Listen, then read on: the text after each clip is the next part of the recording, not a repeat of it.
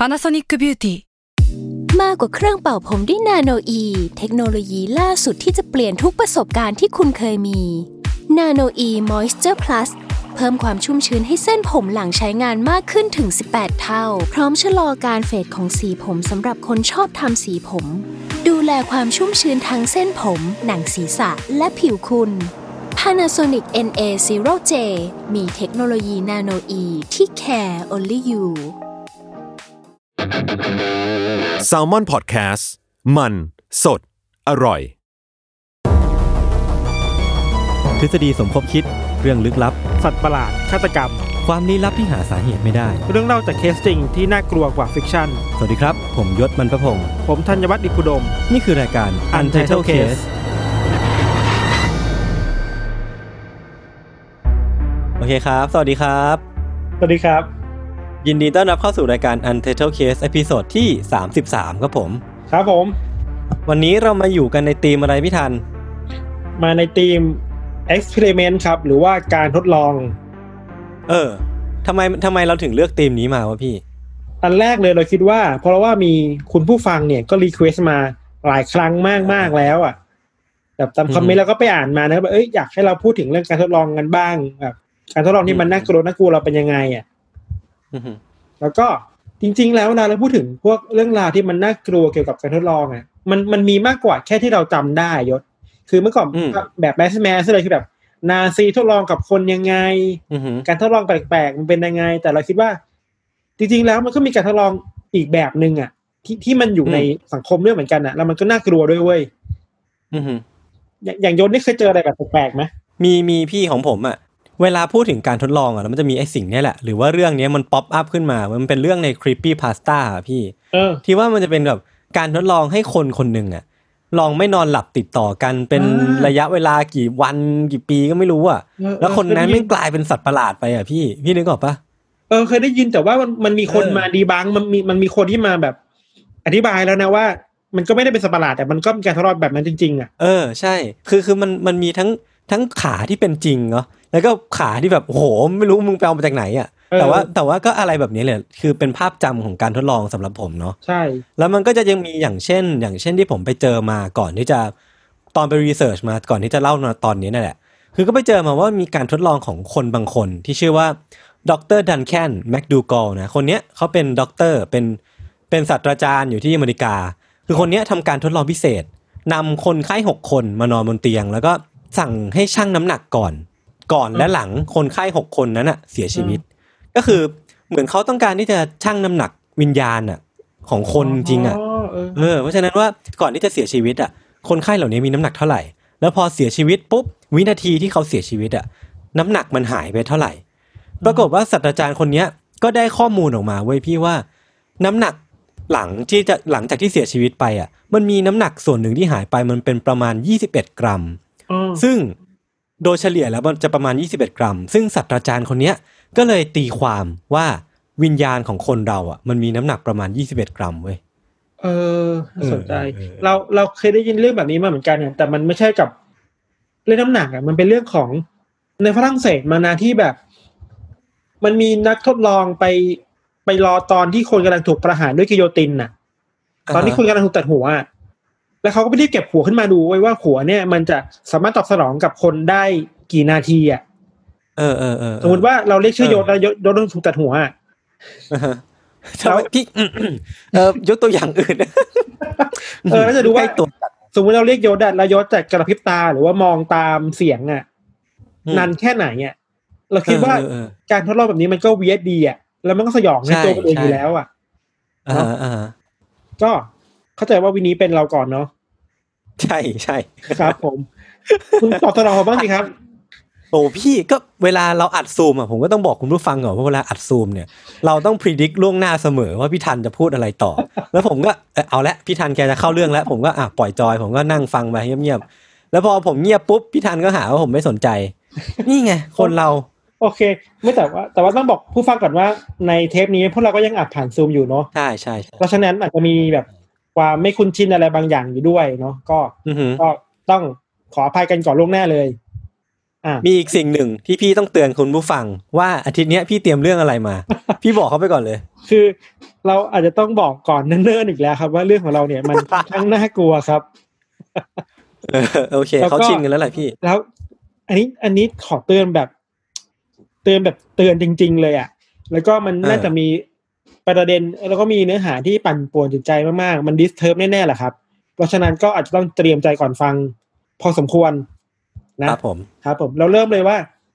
เรื่องของเรานะครับมันเป็นเรื่องของผู้ชายคนหนึ่งครับ เขาเป็นคนในสหรัฐอเมริกา ชื่อว่าริชาร์ดเชสอือหือคุณเชสเนี่ยเกิดในอเมริกาในปี 1950 ครับ แล้วก็อาศัยอยู่ในเมืองที่รัฐแคลิฟอร์เนียครับ ในพื้นฐานของครอบครัวของคุณเชสนะครับ เขาถูกเลี้ยงมาในครอบครัวที่ฐานะไม่ค่อยดีเท่าไหร่อะ แล้วก็บ่อยครั้งจะถูกพ่อแม่ปล่อยปละละเลย พอสมควรนะครับ คือพูดได้เลยว่าเป็นครอบครัวที่ไม่ได้สมบูรณ์แบบอะ อืม พอครอบครัวค่อนข้างจะปล่อยปละละเลย แล้วก็ไม่สนใจเขาบางบางครั้งอาจจะมีการความรุนแรงในครอบครัวเกิดขึ้นด้วยซ้ำอะครับ อืมไอ้เรื่องราวเกี่ยวกับเชสเนี่ยนะครับคุณเชสนะครับ ก็เริ่มมาเริ่มจัดมาน่ากลัวในตอนเด็กเลยแหละคือว่ามันมี พ่อแม่ครั้งหนึ่งไปพบว่าเชสเนี่ยเขาชอบมีพฤติกรรมที่ชอบทารุณสัตว์อะอ๋อคือจับสัตว์มาทำร้ายอะจับแมว จับหนู จับแมลงอยู่แถวๆบ้านมาทำร้ายมาเผาอะ อืม แล้วก็เขาก็มีนิสัยนี้มาตลอดจนถึงอายุประมาณสิบปีอะครับ ครับ ตอนสิบปีอะ เหตุการณ์มันเริ่มดูเข้มข้นมากขึ้นน่ะคือ มีครั้งหนึ่งที่เชสจับจับแมวแถวบ้านมาทารุณเนี่ยอือหือ แล้วก็ฆ่ามันแบบเลือดเย็นมากเหมือนกับแค่การละเล่นครั้งหนึ่งเท่านั้นเองอะอ่าฮะไอการฆ่าแมวครั้งนี้เราคิดว่ามันเป็นสัญญาณที่บ่งบอกว่าเออ เชสในฐานะเด็กสิบขวบคนเนี้ยครับเขาน่าจะมีเขาเรียกว่าอะไรภาวะ ที่ไม่ปกติทางด้านจิตใจอะเรื่อง mental health อะอืมที่อือหือที่น่าจะมีปัญหาแล้วนะ ครับแล้วแล้วปกติอะพี่ธันเวลาเวลาคุณเชสอะเขาทำการทารุณแมวหรือว่าทำการทำร้ายสัตว์อะ มันมีผู้พบเห็นไหมมันมีคนเห็นไหม พ่อแม่เขาเป็นคนเห็นหรือเปล่าอะไรเงี้ยบางครั้งพ่อแม่เขาเห็นแต่พ่อแม่ก็ปล่อยอะอืมในพื้นฐานในครอบครัวเป็นแบบเนี้ยครับ มันก็เป็นปัญหาเหมือนกันเนาะคือแล้วอย่างที่เราบอกไปว่า ครอบครัวของเชสเองก็ไม่ได้เป็นครอบครัวที่ดีพร้อมสักเท่าไหร่อะในบ้านก็จะมีความรุนแรงมีการทะเลาะกันอยู่บ่อยๆครับ มันมีหลายครั้งที่เชสทะเลาะกับพ่อหนักมาก แล้วก็พ่อจะพูดประมาณว่า แบบไล่ออกจากบ้านน่ะอืมอืม แต่ขณะเดียวกันในวันในวันที่เชสถูกพ่อไล่ออกจากบ้านน่ะ เชสเองก็มีความรู้สึกว่าอยากจะออกจากบ้านหลังนี้ด้วยเหมือนกันนะครับ คืออเราไม่รู้ว่าอะไรเวลาที่เราไปอ่านเจอมาคือเชสบอกว่า เขาอยากจากบ้านเพราะว่าไม่ไว้ใจแม่ตัวเองอะ เพราะว่าแม่ตัวเองเคยพยายามจะลอบวางยาพิษในอาหารที่เขากินอยู่บ่อยๆอะ คือโหนี่มันครอบครัวแบบไหนเนี่ย เออ คือถ้าถ้าถ้าถ้าคำกล่าวของคุณเชสเป็นจริงนี่แสดงว่าโอ้โหมันมีอะไรผิดปกติในครอบครัวนี้เยอะเยอะเหมือนกันนะ ใช่เราคิดว่ามันมีความรุนแรงเกิดขึ้นในครอบครัวมีความขัดแย้งที่ค่อนข้างหนักหน่วงครับ ที่ทำให้เด็กต้องเจอกับอะไรแบบนี้อะพอไล่ออกจากบ้านมาแล้วเชสก็มาใช้ชีวิตนอกบ้านนะครับ หลังจากนั้นชีวิตของเชสก็เข้าสู่ด้านมืดมากขึ้นเรื่อยๆยศ คือเขาเริ่มเข้าไปยุ่งเกี่ยวกับพวกยาเสพติด กัญชา แล้วก็พวกอืมผู้คนที่อยู่ในแวดวงที่เป็นอาชญากรน่ะอืม ไอการที่ตัวเองที่มีปัญหาเรื่องจิตใจอยู่แล้วอะต้องไปยุ่งเกี่ยวกับพวกยาเสพติดและกัญชาครับ เราคิดว่าอะไรแบบเนี้ยมันทำให้ภาวะจิตใจหรือว่าสภาพจิตใจคนที่มีมีความบกพร่องอะมีมีสิ่งที่ต้องแก้ไข มันเริ่มหนักข้อขึ้นเรื่อยๆอะพอนึกออกปะอืมเลยเถิด อืมเออเออเออคือเชสก็เลยต้องอยู่กับพวกไอภาวะ mental health แบบนี้มาเรื่อยๆครับ ความปั่นป่วนในใจมันมีเรื่อยๆอะอาการหลายอย่างที่มันเกิดขึ้นกับเชสคือว่า บางครั้งเขาก็เห็นภาพหลอนน่ะจากยาเสพติดอะบางครั้งเขาก็ควบคุมอารมณ์ตัวเองไม่ได้ ที่สำคัญคือชอบชอบโมโหแล้วโมโหแบบก้าวร้าวอะทำลายข้าวของไปทุบตีนสิ่งนั้นสิ่งนี้ครับ ในระหว่างนี้เองครับ มันก็มีแสงสว่างอยู่เหมือนกันคือว่าเชสเองก็เข้าไปหาหมออะให้หมอช่วยดูอาการอยู่บ้างอะแต่เราไม่รู้ว่าทำไมว่าหมอในช่วงนั้นเนี่ยไม่สามารถช่วยให้เขาดีขึ้นได้เท่าไหร่อะคืออาการก็ยังเหมือนเดิมอะอ่าฮะแล้ว หมอแล้วที่เขาไปหาคือเป็นพวกหมอจิตแพทย์ป่ะพี่ใช่ใช่ปะจิตแพทย์จิตแพทย์ ครับ แต่เราไม่รู้ว่าด้วยความถี่ในการเข้าหาหรือว่าด้วยการวินิจฉัยมันมีปัญหาอะไรหรือเปล่านะ มันเลยทำให้เชสอือฮึไม่ได้ไม่ได้รับการรักษาที่ดีขึ้นเท่าไหร่อะอืมอืมจุดเปลี่ยนสำคัญของชีวิตเชสมันเกิดขึ้นในตอนที่เขาอายุ 21 ปีครับ คือเขาถูกตำรวจจับอะอืมจากภาวะจิตใจที่ย่ำแย่อยู่แล้วอะ การหมกมุ่นอยู่กับพวกยาเสพติดกัญชาสิ่งต่าง ๆ แล้ว ติดคุกอะ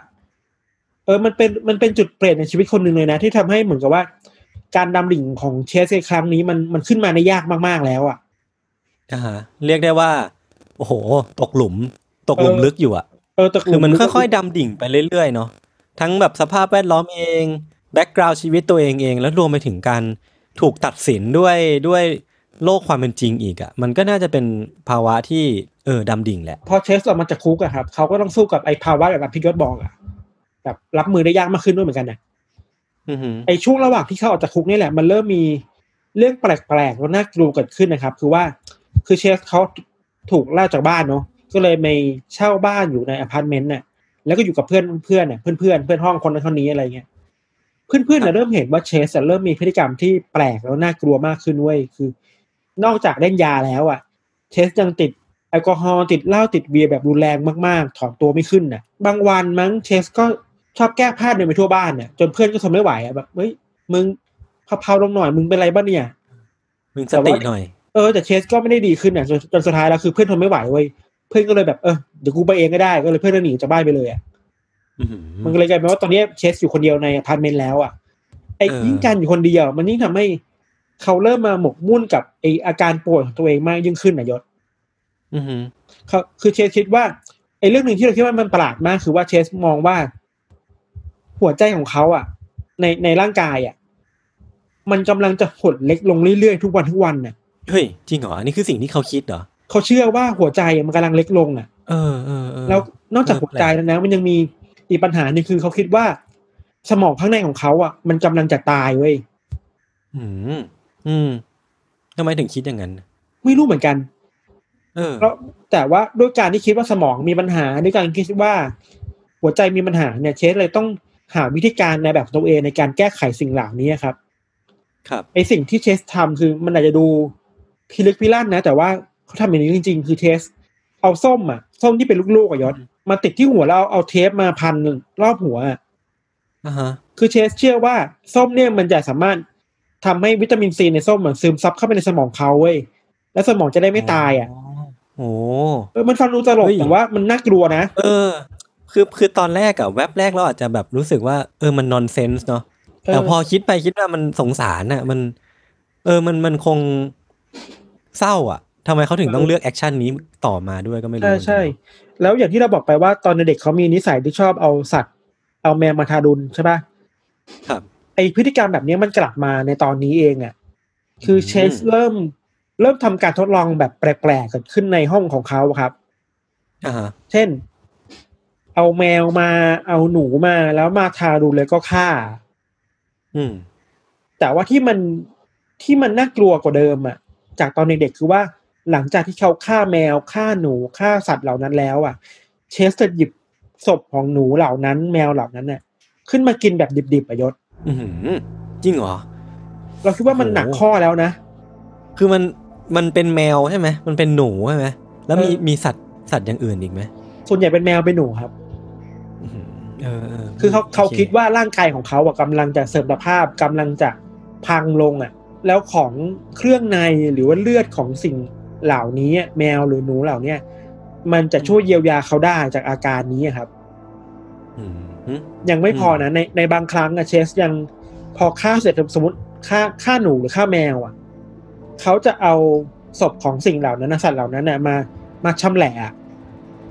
แล้วค่อยๆเอาเอากรีดเอาเครื่องในของสัตว์เหล่านั้นน่ะ ออกมาทีละชิ้นสองชิ้นนะครับ แล้วก็เอามาใส่ในแก้ว ผสมกับเครื่องดื่มรสโคลาหลังจากนั้นน่ะเอาเครื่องในกับโคลาไปผสมปั่นรวมกันเป็นน้ำอะ เพื่อมากินในยามว่างอะยศ ยามว่างด้วยนะ คือโคตรน่ากลัวเลยโอ้โหคิดถึงภาพที่ เออ เครื่องปั่นน้ำอะ แล้วมันมันปั่นอวัยวะของสัตว์รวมกับโคลาเออ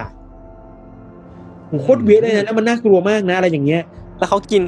กินตอนอาหารว่าง นั่นแสดงว่ามันเป็นเรื่องปกติมากเลยอะสำหรับเขาอะเราคิดว่ามันอยู่บนความเชื่อที่ว่าร่างกายต้องการการเยียวยาแล้วมันเลยต้องจะต้องทดลองทำสิ่งเหล่านี้ด้วยตัวเองอะ อืมอืมเออคือพอพอเราเล่ามาแบบนี้เราคิดว่า ตอนนี้มันชัดเจนมากเลยนะว่าเชสเขามีอาการป่วยทางจิตแล้วจริง ๆอะ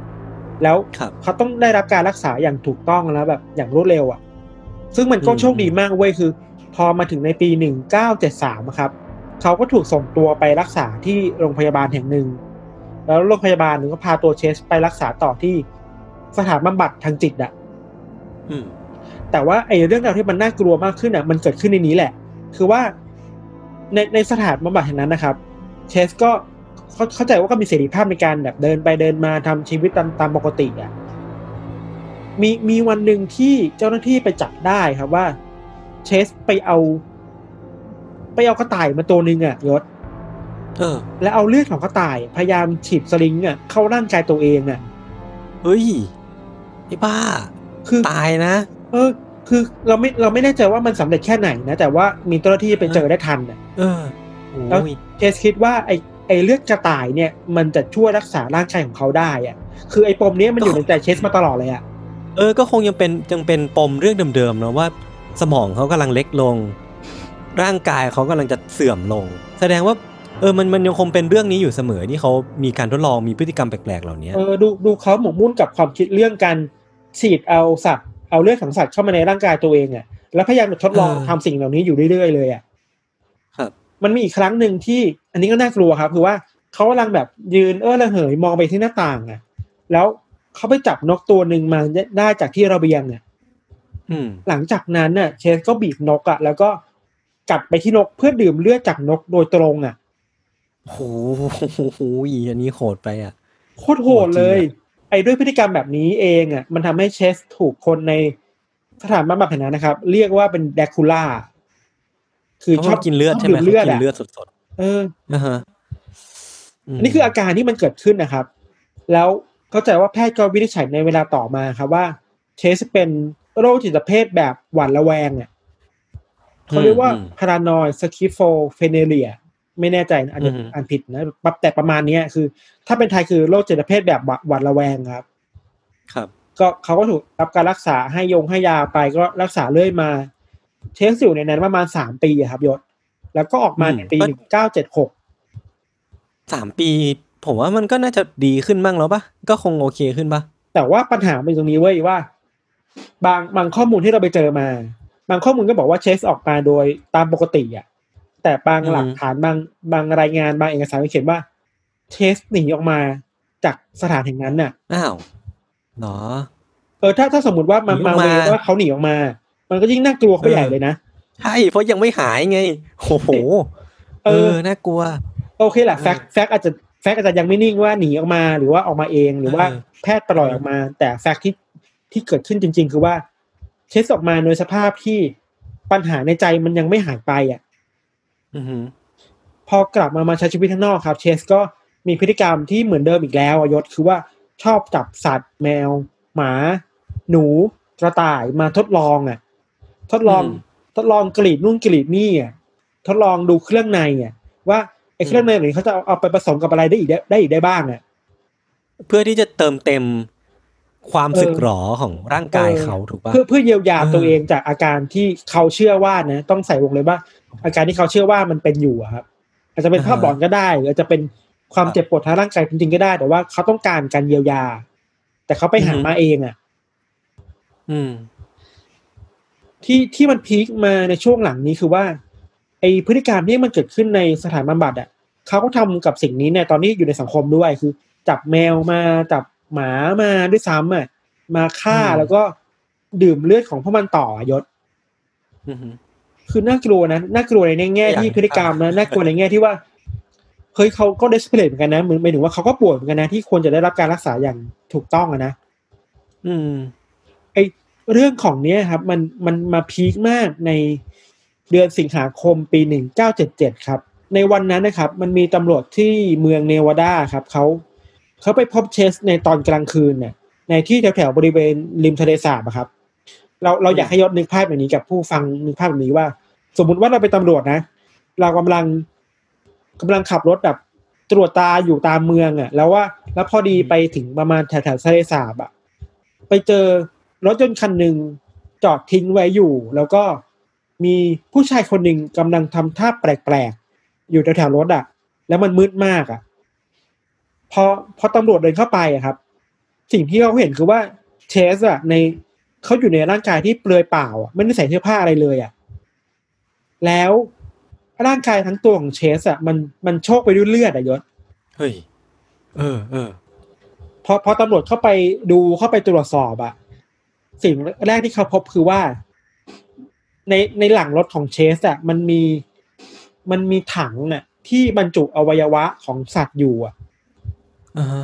แล้วมันมีเลือดเต็มถังไปหมดเลยครับ มันแปลว่าเชสอะไปเอาของสิ่งเหล่าเนี้ยมากินแถวแถวๆริมทะเลสาบอะในสภาพร่างกายที่ถอดเสื้อผ้าตัวเองออกหมดเลยอะฮะแต่โชคดีที่ว่าตำรวจอะพอไปสำรวจแล้วอะไออวัยวะเหล่านั้นเนี่ยมันคือของวัวไม่ใช่ของคนนะ เออ เออโอ้เพราะผมมพอเป็นแบบเนี้ยเชสก็เลยถูกปล่อยตัวไปเว้ยเพราะว่าเขาไม่ทำอะไรผิดกฎหมายอะเออโอ้โหพี่ เมื่อกี้ผมแอบแอบแวบขึ้นมาว่าอืมอย่านะ อย่าเป็นคนนะ อย่าเป็นเครื่องในคนนะ แต่ว่าเออเรื่องยังไม่จบอะเออคือว่าพอมันมาถึงในปีหนึ่งเก้าเจ็ดเจ็ดนะครับเชสก็ทะเลาะกับแม่ คือเข้าใจว่าแม่กับเชสเองก็ไม่ถูกกันอย่างที่เราบอกตั้งแต่ตั้งแต่แรกอะอืมก็มีปมเรื่องครอบครัวมา เออเออคราวนี้เข้าใจว่าเชสอะขอแม่ว่าขอกลับบ้านไปได้ไหมในช่วงคริสต์มาสนะครับ แต่แม่ไม่ยอม ก็เลยทะเลาะกันหนักมาก เชสก็เลยเจ็บปวดอะแล้วก็ต้องหาวิธีการระบายความรู้สึกตัวเองออกมาให้ได้อะ ไอ้อืมด้วยความที่รู้สึกอัดอั้นตันใจแบบนี้ครับ เชสเลยขับรถออกไปข้างนอกอะแบบขับรถไปแรนดอมมากๆเลยอะขับรถไปทั่วเพื่อแบบ ระบายตัวเองอะระบายอารมณ์ตัวเองอะมีจังหวะหนึ่งมั้งที่เขาขับรถผ่านรถของผู้ชายคนหนึ่งอะไม่รู้ทำไมเหมือนกันนะเชสไปหยิบปืนออกมา แล้วก็ยิงผ่านผ่านหน้าต่างของรถอะไปถึงผู้ชายคนนั้นน่ะเออแล้วก็หนีไปเลยเว้ยอ้าวทำให้คนขับอีกคนเสียชีวิตคาที่อะ เฮ้ย มัน มันแรนดอมมากเลยนะเฮ้ยแรนดอมมากเขาแค่ขับรถผ่าน เออโหเราคิดว่าไอไอการฆ่าคนในครั้งนี้ครับ มันเป็นการปลดล็อกอารมณ์ของเชสพอสมควรเลยอะที่เขาสามารถทำอะไรก็ได้แล้วหลังจากนี้อะอืมพอมาถึงปีหนึ่งเก้าเจ็ดแปดนะครับ พฤติกรรมของเชสก็เริ่มน่ากลัวมากขึ้นเรื่อยๆอะมันมีรายงานว่าเขาเริ่ม เริ่มไปก้าวร้าวกับเพื่อนบ้านอะ บางครั้งเองก็เข้าไป แอบเข้าไปในบ้านคนอื่น เพื่อขโมยของเพื่อกินของ เพื่อขโมยอาหารขโมยสิ่งของมากมายแล้วอะ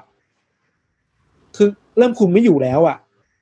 มันเริ่มอย่างที่พี่ทันบอกเลยมันคือการปลดล็อกเนาะเออคือพอคนเรามันได้เริ่มลงมือทำอะไรบางอย่างที่มันแบบขีดสุดแล้วอะ่ะ มันมันคงไม่มีอะไรสุดกว่าการฆ่าคนเออแล้วแหละเออเอเอออเชสคงคงคิดว่าแบบเออชีวิตนี้กูจะทำอะไรก็ได้แล้วแหละเออ พอมันมาถึง ประมาณปลายปลายเดือนมกราคมในอีกปีหนึ่งนะครับ ครับเชสก็เริ่มบุกเข้าไปในบ้านของคนอื่นมากขึ้นจนชินแล้ว อะ อืม พอมันมาถึงวันที่23มกราคมอะเชสได้บุกเข้าไปในบ้านของผู้หญิงคนหนึ่งครับ เขาชื่อว่าคุณเทเรซาวอลลินเชสบอกว่าที่เข้าไปในบ้านน่ะ เพราะว่าประตูหน้าบ้านน่ะ ไม่ได้ล็อก เมื่อประตูไม่ได้ล็อกมันแปลว่าบ้านหลังนี้อะได้ เชื้อชวนให้เขาเข้าไปโดยปริยายไปแล้วอะแล้วก็ไม่รู้ด้วยเหตุผลอะไรแบบแปลกๆเหมือนกันนะเออ มันเป็นเหตุผลที่คิดเข้าข้างตัวเองประมาณเออเข้าข้างตัวนึเองมาก แต่ว่าพอเชสเข้าไปในบ้านแล้วครับ เขาก็เดินเข้าไปแบบค่อนข้างจะใจเย็นเนี่ยแล้วข้างในบ้านเขาเห็นคุณเทเรซ่าอยู่ในบ้านนะครับ พอพอเห็นอย่างนั้นน่ะเทเชสก็เอาปืนกระบอกเดียวกับที่เขายิงคนคนที่แล้วอะ ขึ้นมา แล้วก็ยิงไปที่เทเรซ่าประมาณสามครั้งอะสามนัดอะ หลังจากที่เทเรซ่าล้มลงอะครับ เชสก็เดินตามไปอะครับ แล้วก็หยิบมีดที่เขาเตรียมขึ้นมา แล้วก็แทงเข้าไปที่เทเรซ่าอีกหลายครั้งเหมือนกันน่ะ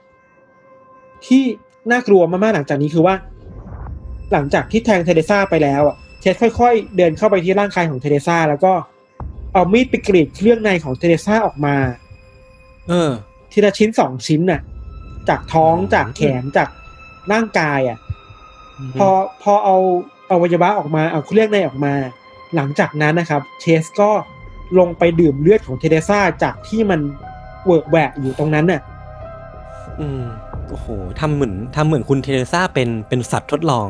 ของเขา คือเราคิดว่าปมนี้มันอยู่กับเชสมาตลอดแล้ว มันไม่ไปไหนอะ แล้วมันเคลื่อนย้ายจากการทำจากการทดลองกับสัตว์ มากลายเป็นการทำจริง ๆ กับคนแล้วอะโหแค่นึกภาพก็สยองแล้วอะพี่ ยังมีอีกนะในในวันที่ 27 มกราคมครับ คือว่าหลังจากเหตุการณ์แรกเขาก็หนีออกไปแล้วตำรวจจับไม่ได้ พอมันมาถึงวันที่ 27 มกราคมครับ เชสก็ทำแบบเดิมเลยอะ คือเดินเข้าไปในประตูบ้านที่ไม่ได้ล็อกเหมือนเดิมอะ คราวนี้ครับ เหยื่อในบ้านเป็นผู้หญิงคนหนึ่งในวัย 38 ปี เธอชื่อว่าเอเวอรีนไมรอสที่ที่น่าเศร้ามากคือว่าในบ้านหลังนั้นน่ะ ไม่ได้มีแค่คุณเอเวอรีนคนเดียวอะ ยังมีคนอีกหลายคนอยู่ในบ้านน่ะ ประมาณสามสี่คนน่ะ มันทำให้เหตุการณ์นี้เชสฆ่าทุกคนเลยอะยศโอ้โห เรียกได้ว่าฆ่ายกบ้านเลยเหรอ ใช่ แล้วหลังจากที่ฆ่าเสร็จอะเชสก็ทำเหมือนเดิมอะคือว่า เดินเข้าไปเอามีดไปชำแหละ ร่างกายของเหยื่อครับ แล้วก็หยิบอ่าฮะอวัยวะมากินน่ะอืมแล้วก็ลงไปดื่มเลือดของเหยื่อ ในในโอเคในบ้านหลังนี้ยังมีกรณีอีกเรื่องหนึงคือว่า มีเด็กเด็กวัยทารกวัยแรกเกิดด้วยครับ ครับตำรวจตอนตำรวจที่เข้าไปเข้าไปตรวจสอบเนาะเขาคิดว่า เอ้ยเด็กหายไปไหนอะเพราะว่าอ่าตามตามข้อมูลที่มีคือว่าบ้านหลังนี้มีเด็กอะ แล้วมีเด็กเคสฆ่าเหรอเคสฆ่าทุกคนแต่ว่าเด็กหายอะ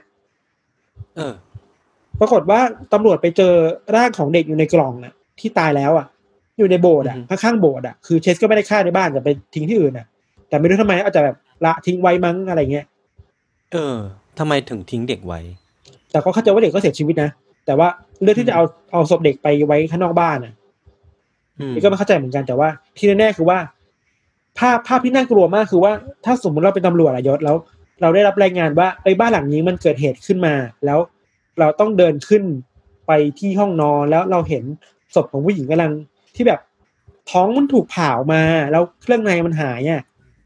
เออเรานึกถึงภาพนี้ไม่ออกเลยนะว่ามันน่ากลัวแล้วมันสยดสยองสำหรับคนที่เห็นอยู่ตรงหน้าแค่ไหนอะคนนึกภาพก็สยดสยองมากพี่ เออ แต่โชคดีนะคือว่าเหตุการณ์เนี้ยอย่างที่เราบอกไปว่า เสียงมันดังเนี่ยมันมีการยิงปืนเกิดขึ้นในบ้านนะครับ มันทำให้คนในละแวกบ้านของคุณเอเวอร์ลีนเนี่ย ก็มาเคาะประตูบ้านว่าเกิดอะไรขึ้นบ้าง แล้วก็อืมถึงโอเค มีเหตุเกิดขึ้นนะเรียกตำรวจมา ตำรวจก็มาตรวจนู่นนี่นั่นแล้วเข้าใจว่าเจอพวกลายนิ้วมือเจอหลักฐานต่างๆ ที่เชสทิ้งไว้แบบไม่เนียนอะอืมสุดท้ายก็ไปตามจับเชสได้ที่ที่อพาร์ตเมนต์นะครับ ไอ้จังหวะที่ตำรวจไปจับเชสได้ที่อพาร์ตเมนต์น่ะ มันก็ยังมี scene ที่น่ากลัวเหมือนกันนะ คือว่า ตอนที่ตำรวจเข้าไปถึงห้องเนี่ยเขาบอกว่าในห้องของเชสแม่งเต็มไปด้วยพวกหลอดที่มีเลือดอะยศ อ่าฮะ พวกหลอด syringe เอ้ยหลอดทดลองเอยหรือว่าเลือดที่ถูกเก็บไว้ในห่อต่างๆ เนี่ย เพื่อเพื่อรอวันถูกกินน่ะ อื้อหือหรือว่าตอนที่เขาไปเปิดตู้เย็นน่ะ สิ่งที่เขาเจอในตู้เย็นมันไม่ได้มีแค่เลือดอะแม่งมีสมองของมนุษย์อยู่ในนั้นด้วยเว้ยสมองของมนุษย์ เออแต่ไม่รู้สมองของใครอะ เออมันคือสมองใครอะ ตอนนี้ยังไม่รู้สมองใครอะเพราะมันตรวจยากอะ โอ้แต่มันมีอยู่ในนั้นน่ะ เออเป็นแล้วก็ช็อกเหมือนกันเออ เพราะว่าเชฟหมกมุ่นกับการกินเครื่องในคนเออหมกมุ่นกับการดื่มเลือดคนแบบจริง ๆ จังๆ มาก ๆ เลยอะอืมพอพอเรื่องนี้มันถูกส่งไปที่ชั้นศาลในปี1979ครับศาลก็พิจารณาแล้วสุดท้ายก็ตัดสินให้เชฟจะต้องโทษประหารชีวิต ด้วยการลมแก๊สอะอืมอืมเข้าช่ใจวงนั้ว่านเป็นการมันยังมีลแก๊สอยู่นะในในยุคนั้นนะ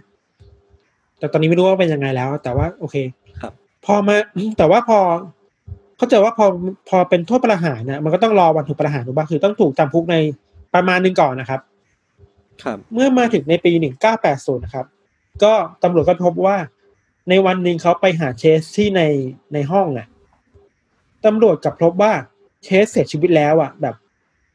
ไม่ได้เป็นเพราะอะไรแต่ว่า มีคนตีความว่าเขาอาจจะฆ่าตัวตาย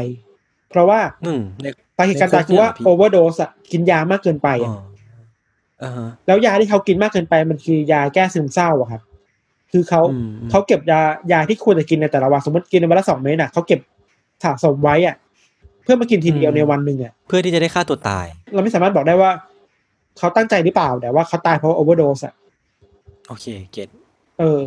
มันก็เป็นแบบเนี้ยเรื่องมันเป็นแบบนี้เว้ยสุดท้ายแล้วเรื่องของเชฟก็ถูกพูดถึงเยอะมากครับ เราเพิ่งไปดูสารคดีอันหนึ่งมา แล้วเขาบอกว่า หลังจากที่มันเกิดเรื่องแบบนี้ขึ้นในในชุมชนน่ะ แทบทุกบ้านน่ะ ต้องซื้อปืนน่ะ เก็บไว้ในบ้านเลยอะเออ เพราะเพราะเขาไม่เออไม่รู้ว่าจะมีฆาตกรอีกคนหรือคนใหม่ ๆ หรือว่าจะมีใครที่บุกเข้ามาฆ่าพวกเขาที่บ้านอีกหรือเปล่าอะสิ่งแรกที่ต้องทำคือล็อกประตูบ้าน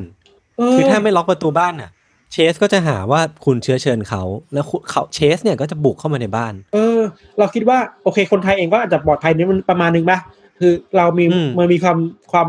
กลัวอยู่แล้วอะ แต่ฝรั่งเออใช่ญี่ปุ่นเราเนอะอาจจะแบบไม่ค่อยชอบล็อกประตูบ้านของเขาค่อนข้างไว้ใจมั้งนะ แต่เราก็ช่วยไม่ได้หรอกครับจริงๆแล้วมันต้องโทษคนทำมากกว่า อืมใช่ใช่เราว่าไอ้เคสเนี้ยแม่งก็ ไม่คิดมีเรื่องที่หลายหลายเรื่องที่น่าคุยอะคือว่าไอการที่มนุษย์เราจะกลายเป็น serial killer แบบเชสได้อะอืมมันมีสัญญาณมาหลายอย่างมากเลยนะที่จะบ่งบอกว่า คนนี้มี potential ที่จะเติบโตไปเป็น serial killer อะแล้วไอการทดลองในวัยเด็กนี่แหละ แม่งคือสัญญาณที่ชัดเจนมากอะ ใช่ ใช่ มันคือสัญญาณที่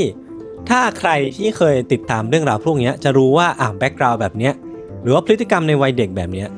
มันอาจจะมีโอกาสที่คนเด็กคนเนี้ยจะโตมาเป็น serial killer ถ้าไม่ได้รับการรักษาหรือว่าไม่ได้รับการแบบเลี้ยงดูที่ดีเออเหมือนแบบเออเออมันมันมีโอกาสมากเลยแหละ เราเราในฐานะที่เป็นคนที่ชอบฟังเรื่องพวก serial killer อะหลายหลายคนมาก ๆ เลยนะ ในตอนเด็กจะมีจะมีพฤติกรรมแบบเชสเลยอะคือ ชอบจุดไฟเผานู่นนี่นั่นน่ะ แล้วก็ชอบทำร้ายสัตว์ ชอบทารุณสัตว์อะอืม มันก็เป็นสัญญาณแบบหนึ่งอะอืมที่ที่เราคิดว่าคนที่เป็นพ่อแม่ครอบครัวก็ต้องดูแลก็ได้ชิดกับเด็กๆหน่อยอะว่าเอ้ย สัญญาณแบบนี้มันน่ากลัวไหมนะ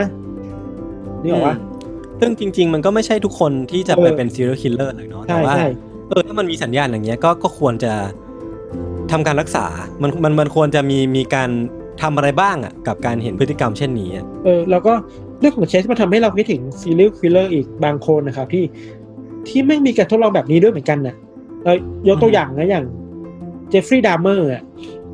อืมดามเมอร์ก็เป็นฆาตกรต่อเนื่องที่ดังมากดังในแง่ไม่ดีนะในอเมริกาครับ แล้วก็ช่วงหลังๆของการฆ่าของดามเมอร์อะดามเมอร์ทำคือ สมมติไปล่อลวงเหยื่อมาได้แล้วอะ ดามเมอร์จะเอาสว่านอะยศมา มาเจาะรูที่หัวของเหยื่อเออแล้วเอาสารเคมีหรือเอาน้ำอะไรไม่รู้เข้าไปในนั้นน่ะดามเมอร์อืมเล่าว่าเขาทำอย่างนี้เพื่อทดลองที่จะสร้างพวกพวกซอมบี้อะอืมซอมบี้ที่สามารถรับฟังคำสั่งของเขาได้ตลอดไปอะอืมอันนี้ก็น่ากลัวนะคือดามเมอร์เข้าใจว่าดามเมอร์มีมีปมตัวเองคือต้องการเป็นที่ยอมรับต้องการ คนที่มาเติมเต็มอะแล้วต้องการคนที่เชื่อฟังเขาอะ อืมก็เลยทดลองอะไรแบบนี้ขึ้นมามันก็น่ากลัวเหมือนกันในการทำอะไรกับศพกับเหยื่อของตัวเองอะน่ากลัวหมดอะคือคืออย่างเช่นของดัมเมอร์ออบเจกตีฟของการทดลองคือการสร้างซอมบี้ใช่ที่จะเชื่อฟังเขา แต่ออบเจกตีฟของของคุณเชสเนี่ยมันคือการทดลองเพื่อตามความเชื่อของเขานะ ทดลองเพื่อให้ตัวเองมีชีวิตรอดต่อไปอะเออใช่ไหมพี่เพราะว่าเขาเขาเป็นคนบอกเองว่าถ้าเขาไม่กิน เลือด ไม่กินเครื่องใน ไม่กินคนไม่กินสัตว์อะตัวเขาเองนี่แหละที่จะเสียชีวิต คืออันนี้เป็นสิ่งที่เขาเชื่อ แต่ว่านั่นแหละมันมันเลยเศร้ามากๆเลยแหละว่าว่าไอ้ไอ้เรื่องราวอย่างนี้มันเกิดขึ้นเพียงเพราะว่าในหัวเขามันคิดไปเช่นนั้นน่ะอืมการทดลองมันเลยสยองนี่แหละ มันคือการทดลองที่ถูกเอาไปใช้ทำกับคนน่ะอืมมันประเด็นนี้มันต้องพูดหลายเรื่อง เช่น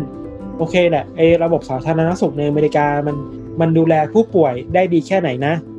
ไอ้อืมสามปีที่ที่เทสอยู่ในสถานบำบัดอะ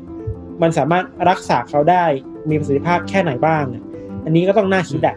แล้วก็ครับหรือว่าสังคมภายนอกเองครอบครัวเองมันมีส่วนไหมนะที่ทำให้เชสถูกหล่อหลอมมาเป็นแบบนี้อะอืมอืมอืมอืมนั่นแหละ เราคิดว่า ก็น่ากลัวครับ แล้วก็เป็นการทดลองที่เราคิดว่า ไม่ไม่ควรเกิดขึ้นอีกอะ สยองเกินไปอะไม่ไม่ควรแน่นอน แล้วก็ไม่มีควรอย่างยิ่งมีเกร็ดนิดนึงคือว่า เรื่องของเชสนะครับก็ดังนะในอเมริกาแล้วก็ถูกเอาไปเป็น reference น่ะหรือในบางซีรีส์คือพูดแบบตรงๆเลย mention ถึงคดีนี้เลยอะในในเข้าใจว่าใน Criminal Minds ซีซั่นแรกอืมเหมือนตัวละครมีบทสนทนาพูดถึงชื่อของคนนี้ขึ้นมาเลยอะว่าเคสเป็นแบบนี้นะอะไรเงี้ยหรือว่าใน CSI บางตอนเข้าใจว่าเดี๋ยวเราจำไม่ได้ว่าตอนไหนก็ ก็เอาเรื่องนี้มาเป็นแบบไอเดียได้เหมือนกันนะ อืมแต่ว่าเออเป็นเป็นเป็นคดีที่สร้าง Impact ให้กับโลกใบนี้ ไม่ใช่แค่ในอเมริกาอย่างเดียวหรอกพี่ผมว่ามันมันเป็นเคสตัดดี้ที่สยดสยอง แต่ว่าจริง ๆ แล้วมันก็มีน่าสนใจประมาณหนึ่งว่า เออ คนเรามันสามารถเป็นได้ถึงขนาดนี้เลยเหรอ ใช่ เพราะฉะนั้นถ้าเราเห็นใครกำลังทดลองอะไรแบบแปลกๆ ก็ช่วยๆดูนะครับ ครับ ประมาณนี้ครับเรื่องของเราครับ ส่วนเรื่องของยศจะเป็นยังไงก็เดี๋ยวไปฟังกันในเบรกหน้าครับ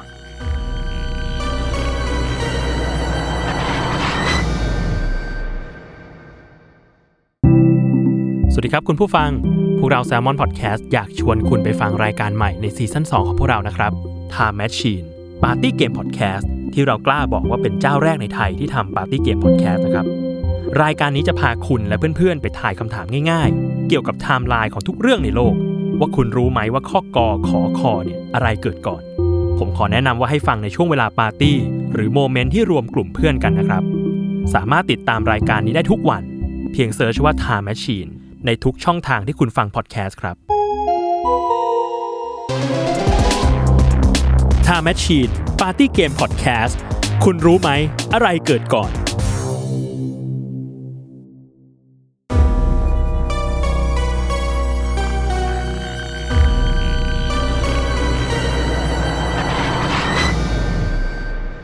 โอเคครับก็กลับมาอยู่ในเบรกที่ 2 ของ Untitled Case ตอนที่ 33 นะครับผม ครับ โอเคก็ ผมเชื่อว่าใครหลาย ๆ คนเนี่ยฟังไปแค่เรื่องของพี่ทันเนาะหรือว่าเอาแม้เอาจริงแม้แต่แค่พี่ทันเกริ่นเรื่องมา โอเค กูให้กระโหลกแหละ โอเค กูน่ากลัวแหละ หลอนแหละโอ้มีทั้งเลือดมีทั้งเครื่องใน แต่เรื่องของผมเนี่ยจริง ๆ แล้วอะมันมันจะค่อนข้าง soft ลงมา มันจะทำให้ให้เรื่องราวความน่ากลัวของพี่ทันมัน tone down ลงมาเนาะ ผมก็จะทำให้ทุกท่านเนี่ย หลังจากที่ฟัง episode นี้ก็ยังคงนอนหลับฝันดีปกติแล้วกันเนาะอุ้ยเป็นดูเป็นพระเอกเฉยเลยวะ หรือเปล่าวะเออไม่แน่ใจเหมือนกันเดี๋ยวเราเดี๋ยวลองเล่าเออเออพี่ปกติผมก็อย่างนี้แหละผมก็ชอบเคลมเป็นคนดีนั่นแหละ คืออย่างที่ได้เกริ่นไปตั้งแต่แรกเลยอะพี่ว่าเออผมมาไปเจอการทดลองแปลกๆมาเต็มเลยครับคืออย่างเช่นว่าการทดลอง 21 กรัมเนี่ยที่ว่าเป็นน้ำหนักของวิญญาณเนี่ยเออเนี่ยผมก็รู้สึกว่าชอบ มันเป็นการทดลองที่เออแปลกใหม่ดี มันมีการตั้งคำถามมีตั้งสมมติฐานที่ค่อนข้างแหวกไปจากการทดลองที่เรารู้จักกัน หรือแม้กระทั่งว่ามันมีการทดลองอันหนึงของของต่างประเทศเนี่ยแหละครับ ที่ว่าเป็นการทดลองเพื่อหาเรื่องพิสูจน์ความจริงเรื่องชาติที่แล้วอะพี่ เออ ยังไงอะ เออ คือเขาอะจะเอาสแตทหรือว่าเอาเอาหลักฐาน อย่างเช่นว่ารอยแผลเป็นของคนในชาติที่แล้ว กับเบิร์ m มาร์กของทารกในชาติเนี้ยอ่าว่ามันตรงกันหรือเปล่า อย่างเช่นว่า มันจะมีการ analyze หน้าตาก่อนพี่ คือมันจะมีผู้เชี่ยวชาญกลุ่มหนึ่งที่มาดูว่า เออ เด็กคนเนี้ยที่เพิ่งเกิดมาเนี่ย มันดูมีเขาโครงกับคนในชาติที่แล้ว หรือว่าคนที่เพิ่งเสียชีวิตไป แล้วเขาก็จะสมมติฐานว่าเออสองคนนี้มันคือ คนคนเดียวกันที่อยู่คนละชาติกัน แล้วก็มาดูกันว่าเออมันมีรอยแผลเป็นของคนที่เพิ่งเสียชีวิตไปอะ ซึ่งมันบังเอิญมาตรงกับร่องรอยการเกิดของของไอเด็กคนเนี้ย อืม คือผมก็ไม่แน่ใจว่ามันมันเห็นชัดแค่ไหน แต่ว่าเขาบอกว่ามันก็มีประมาณหนึ่งที่ค่อนข้างเด่นชัดว่ามันอาจจะเป็นคนคนเดียวกันในคนละชาติก็ได้ จริง ๆ ส่วนตัวผมไม่ได้เชื่อเรื่องชาติเท่าไหร่หรอก แต่ว่าพอมันมีการพิสูจน์หรือว่ามีการทำการทดลองเรื่องพวกเนี้ย มันก็ค่อนข้างที่จะน่าสนใจแหละครับอือฮึแล้วมันก็มาถึงเรื่องที่ผมหยิบมาเล่าในวันนี้เนี่ยแหละครับ พี่ธันเคยได้ยินประโยคที่ว่าบางทีตำนานหรือว่าเรื่องลึกลับ หรือว่าพูดผีวิญญาณเนี่ย ถ้าหากเราพูดกันปากต่อปาก หรือว่าซ้ำไปซ้ำมา ยิ่งลือกันไปกว้างมากเท่าไหร่อะสักวันเรื่องแต่งอะ มันจะกลายเป็นเรื่องจริงขึ้นมา พี่ธันเคยได้ยินเรื่องนี้ปะ เออเออเคยได้ยินเหมือนกันประมาณนี้แหละ แบบเรื่องเรื่องที่ไม่จริงพอถูกเล่าย้ำๆเรื่อยๆมันมันจะจริงขึ้นมาเองถูกป่ะใช่มันมันคือมันคือคอนเซปต์นั้นเลยพี่เออเออไม่แน่ใจว่ามันคือพล็อตเดียวกับเรื่องของสยามสแควร์หรือเปล่านะ ถ้าจำไม่ผิดคืออ่าคือผมก็เคยดูนานเออเออทีเนี้ยมันมีคนกลุ่มหนึ่งที่ทำการทดลองในเรื่องนี้จริง ๆ ไว้ยพี่ครับ มันมีนักวิจัยกลุ่มหนึ่งที่โตรอนโต สงสัยอยู่ดี พวกแกก็สงสัยขึ้นมาว่า ไอเหตุการณ์เหนือธรรมชาติอย่างเสียงฝีเท้าที่มันไร้ที่มา พวกโพจไกด์เสียงเช่นของลอยไปลอยมาอย่างเงี้ยหรือว่าเสียงกระซิบต่างๆ จากวิญญาณนั้นอะมันจะเป็นผลผลิตมาจากจิตปรุงแต่งของมนุษย์หรือเปล่านะ คือเขาก็สงสัยขึ้นมาอย่างเงี้ยว่า เออพอเรามีจินตนาการ เราปักใจเชื่อว่ามีวิญญาณอยู่จริง และไอไอไอความเชื่อของเราหรือว่าจินตนาการของเราอะ มันทำให้สิ่งเหล่านั้นมันเกิดขึ้นมาหรือเปล่า พวกเขาก็สงสัยอย่างนี้ก่อน ตั้งต้นไว้ก่อนในการทดลองนี้ แล้วก็เพื่อเพื่อพิสูจน์สมมติฐานนั้นนะครับพี่ ในช่วงต้นทศวรรษที่ 1970 ก็มีทีมนักวิจัยของ Toronto Society for Physical Research หรือว่า TSPR เนี่ยอืมได้ทำการทดลองที่มีจุดมุ่งหมายคือพิสูจน์ว่า พวกเขาจะสามารถสร้างผีขึ้นมาได้จริง ๆ หรือเปล่า เออ มันมันคือการทดลองสร้างผีอะพี่ จากคำบอกเล่าจากเรื่องแต่งจากอะไรก็ตามที่ เออเขาจะมาดูกันว่า เออ ถ้าเขาถ้าเขาวางแผนไว้อะเขาจะสามารถสร้างผีตัวหนึ่งขึ้นมาได้จริงๆไหมน่าสนใจ อือฮึคือกลุ่มกลุ่มนักวิจัยเนี้ยของ TSPR เนี่ยพี่ มีทั้งหมด 8 คน เป็นทีมที่เรียกว่า Owen Group มันเป็นทีมที่นำโดยดรโอเวนแล้วก็ภรรยาของเขานะครับ แล้วก็ในทีม 8 คนเนี้ยมันจะมีอาชีพต่างๆ ที่ผสมปนเปรวมกัน ก็จะมีอาชีพตั้งแต่นักออกแบบอุตสาหกรรม นักบัญชี แม่บ้าน บรรณรักษ์ แล้วก็นักศึกษาคณะสังคมศาสตร์ แล้วก็มีนักจิตวิทยาคนหนึ่งที่คอยจดบันทึกทั้งหมดว่า เออ มันจะมีอะไรเกิดขึ้นใน session แต่ละ session บ้าง และทั้งหมด 8 คนเนี้ยพี่ยืนยันว่าตัวเองไม่มี sense เรื่องผีเลย หรือว่าไม่มี sixth sense เลยก็คือ ทั้งชีวิตที่ผ่านมาไม่เคยพบเจอผีมาก่อนเลย ก็เรียกได้ว่าจุดเริ่มต้นก็น่าสนใจแล้ว คือภารกิจแรกของของโอเวนกรุ๊ปเนี่ยคือเริ่มต้นสร้างตัวละครผีตัวขึ้นมาตัวหนึ่ง ก็คือตัวละครตัวเนี้ยต้องมีชื่อ มีชีวประวัติ มี background มีเรื่องราวเบื้องหลัง เพื่อให้มันมันกลายเป็นผีที่อาจจะมีชีวิตอยู่จริงอืมๆคือพวกเขาอะก็เลยได้ให้ร่วมกันให้กำเนิดผีตนหนึ่งที่มีชื่อว่าฟิลิปไอส์ฟอร์ดคือฟิลิปเนี่ยจากเรื่องราวที่เขาแต่งขึ้นมานะครับ ฟิลิปเนี่ยถือกำเนิดขึ้นมาในครอบครัวชนชั้นสูงของอังกฤษ อยู่ในช่วงปีคศ 1600 คือฟิลิปเนี่ยทำงานในวัง รับใช้กษัตริย์ แล้วก็นับถือศาสนาคริสต์คาทอลิก แล้วก็ฟิลิปเนี่ยครับเขาได้แต่งงานกับภรรยาที่สวยงามแต่เย็นชาที่มีชื่อว่าโดโรธีวันหนึ่งเนี่ยฟิลิปก็ได้ออกไปขี่ม้าลาดตระเวนรอบเมือง แล้วก็ได้พบเข้ากับหญิงสาวที่มีความสวยสดงดงามอะพี่ มีตาแล้วก็ผมที่สีดำสนิท แล้วก็เธอคนนี้มีชื่อว่ามาโก้ ทั้งคู่ก็ได้ตกหลุมรักกันก็คือฟิลิปเนี่ย